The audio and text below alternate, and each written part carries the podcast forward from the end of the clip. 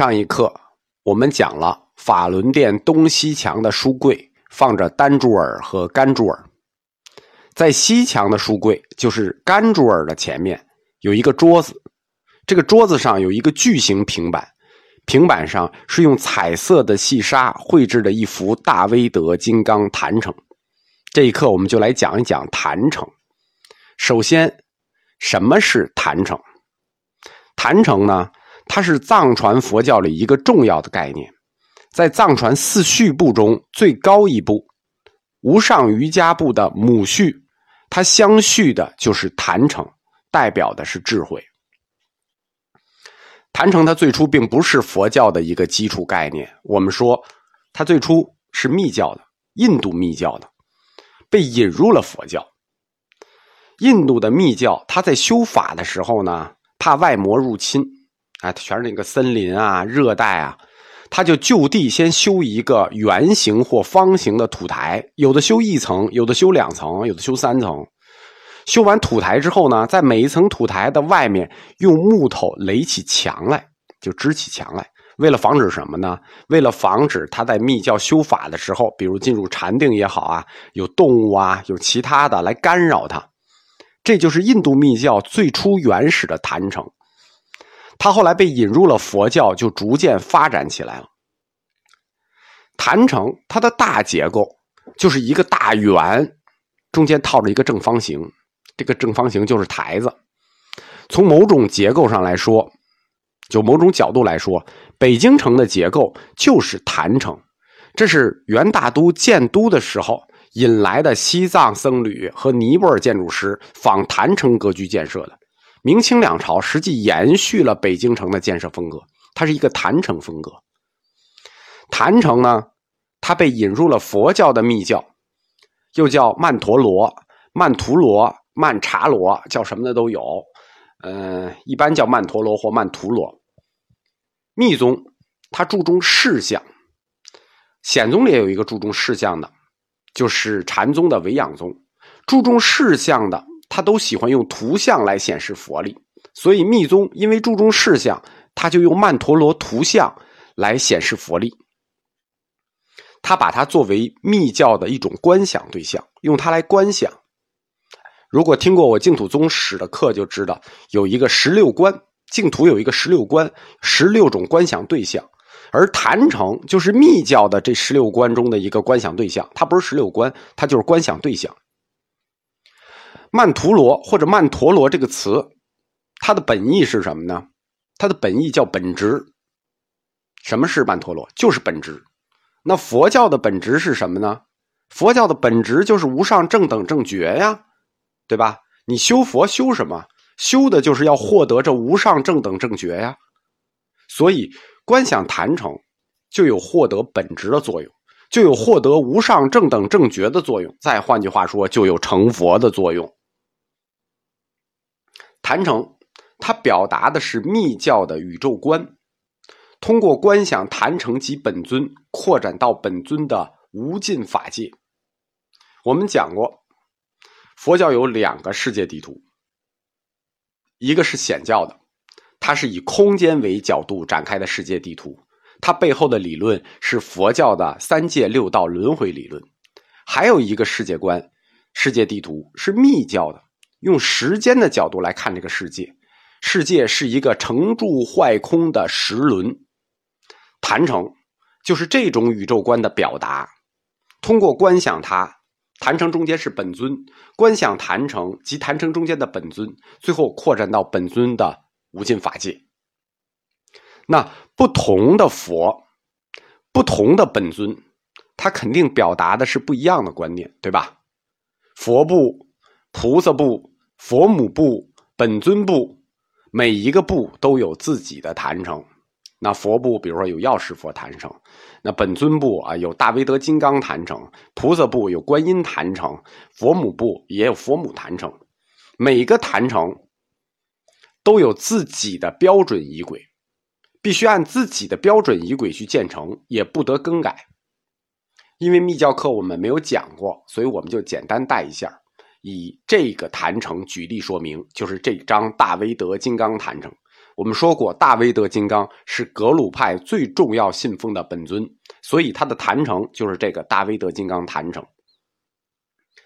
坛城它的具体分型有两种，一种是根据内坛城的中央主尊来分类的，就一个坛城，我们一看这是什么坛城，看中心。中心有个小圆，这个中心里的小圆是什么？它就是什么坛城。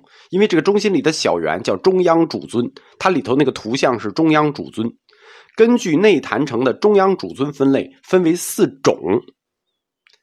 还有一种分类方法是根据整个坛城来分类，就是整个坛城里有多少主尊，有所有有多少个主尊，根据这所有的主尊来分类。这种分类法叫三型分类。这就是坛城的分类法，叫四种三行。四种是指按中央主尊分类，三行是按整个坛城所有的主尊分类。我给大家拆开了介绍一下啊，就是怎么样以内坛城的中央主尊分。就是我们先来讲坛城的四种分类。我们看整个曼陀罗图像的中央，它这个中央部分叫中院。最中央的金刚圈里头画着一个图形，就最中央是一个圆，这个圆叫金刚圈，外面这个方叫中院，中院内部都是一个金刚圈。这个中心的金刚圈画的图形就可以确定它的分类。如果画的是主尊本尊大威德金刚，就画一个大威德金刚，那这个曼陀罗就大，这叫标准曼陀罗，叫大曼陀罗。因为它中央主尊是一个完整的主尊，直接就画一大威德金刚，那么它就是大曼陀罗。那这种曼陀罗很大，真是大曼陀罗，不然那个中央的金刚圈里画不下一个主尊。第二种呢，画的是主尊所持的法器。什么叫主尊所持的法器？比如说大威德金刚，他所持三十四臂各种法器，他画了他一个法器，那这个法器可能是金刚杵或金刚铃，那这种法器代表这个主尊。比如密集金刚最简单，我们就是画一个法轮啊，那密集金刚，那这种用一个主尊所持法器来代表主尊的曼陀罗，我们叫做三昧耶曼陀罗。那还有一种呢，就是也不画主尊，也不画主尊的法器，为什么呢？其实主尊的法器比较容易重，他的法器就那些。第三种是最常用的。第三种是画一个代表主尊的梵文字母。什么叫主尊的梵文字母啊？就是比如说这个主尊的名字的梵文首字母就代表主尊，或者说这个菩萨观音真言的首字母就代表主尊。比如观音真言的首字母，它就代表观音。这种首字母在密教里头叫种子字，就是它代表这个主尊的种子，叫种子字。所以这种曼陀罗又叫法曼陀罗，因为它代表的是主尊梵文的名字或主尊的真言，这是法法曼陀罗。因为这是种子字，所以这种曼陀罗也叫种子曼陀罗。这三种曼陀罗里，我们最常见的是这种种子曼陀罗，就是中间画一个梵文字母。因为画主尊那个曼陀罗会太大，对吧？画三昧耶曼陀罗那个你会重。这是四种曼陀罗的前三种。这前三种都是用这种彩色细沙画的，就跟我们现在看的这个大威德金刚坛城一样，它们都叫平面曼陀罗，就是它们是一个平面。三种平面曼陀罗最常见的还不是这种细沙画的，是什么呢？是唐卡，有大量的唐卡画着这三种坛城。我们说四四种曼陀罗，对吧？四种曼陀罗分型以中央主尊，还有一种呢很特殊，是立体曼陀罗。这个曼陀罗是立体的，我们前面课里介绍过，十轮殿有一个立体的十轮那个曼陀罗坛城，药师殿里有一个立体的药师佛坛城，这种立体坛城叫结魔曼陀罗，它代表的是本尊的威严事业成就，成就了它可不就立体了吗？对吧？你想象中还是在纸上画呢，它一旦成就了，它不就立体了吗？这种立体的坛城，就代表了这个主尊的事业成就。在整个雍和宫里，我们介绍过有我见过的啊，可能还有有三个药师佛，一个十十轮金刚，一个班禅楼里还有一个长寿佛的。其实常见的还有哪些呢？常见的立体坛城还有十一面观音坛城、阿弥陀佛坛城，这个都是常见的坛城，立体坛城，但实际上这种坛城形式很少见，见到的基本上就这几种。